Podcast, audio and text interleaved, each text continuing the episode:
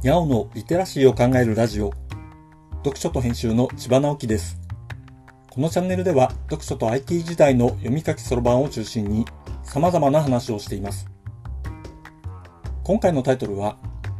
あらゆるものを記録する未来。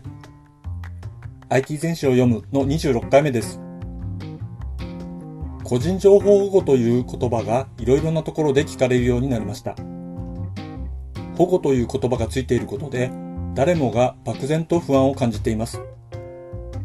でも、実際に個人情報が何かということをきちんと考えている人は多くはないでしょ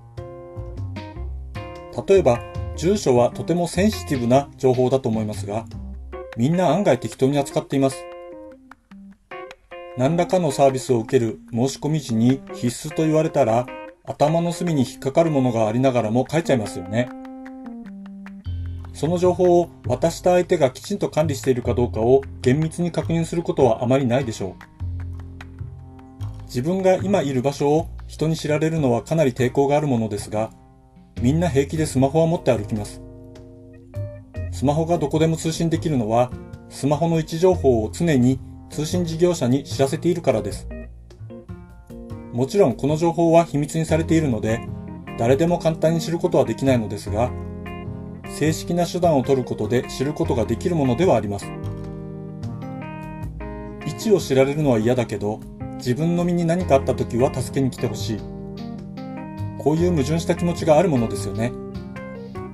仕方がないので適当に折り合いをつけているわけです。最近の地図アプリには道路の混み具合を表示してくれるものがあります。この情報を適切に利用すると、混み合うことなく早く着く道をナビゲーションするようなことができます。便利ですよね。でも、この道路の混み具合の情報は、その道路を移動しているスマホの数から求めたものだったりします。もちろん、誰がそこを移動しているのかという情報は途中で消されていて、グロスの情報から混んでいるという情報だけ利用者全員に知らせるわけです。もしもこの位置情報を個人情報だから使ってはいけないとしてしまったら、道路の混雑情報を作るために全く別のシステム構築が必要になります。実際、公共機関が多額の税金を投入してそのようなシステムを作ってきていますが、それはそのようなシステムが設置された幹線道路だけで使えるだけになってしまっているのです。スマホがかなり普及している現在は、スマホの位置情報を使う方が安く上がるでしょう。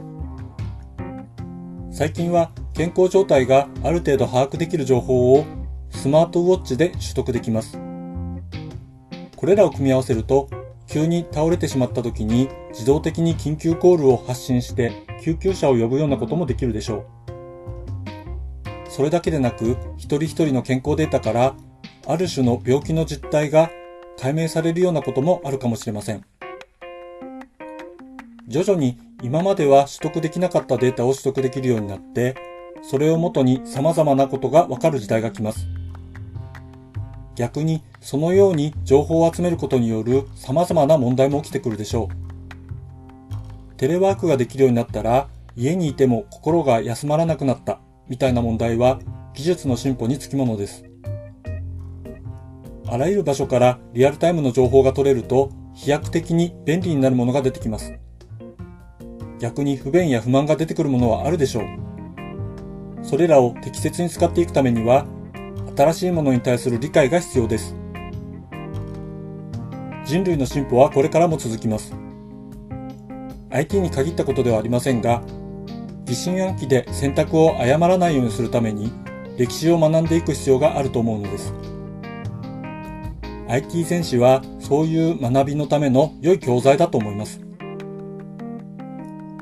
読書と編集では IT を特別なものではなく常識的なリテラシーとして広める活動をしています。IT リテラシーの基礎を学べるオンライン講座をやっています。詳しい内容については概要欄のリンクから、または読書と編集と検索して、猫がトップページに出てくるホームページをご覧ください。この配信の書き起こしをノートで連載しています。概要欄にリンクがありますので、フォローいただけると嬉しいです。今日もワクワクする日でありますように。千葉直樹でした。ではまた。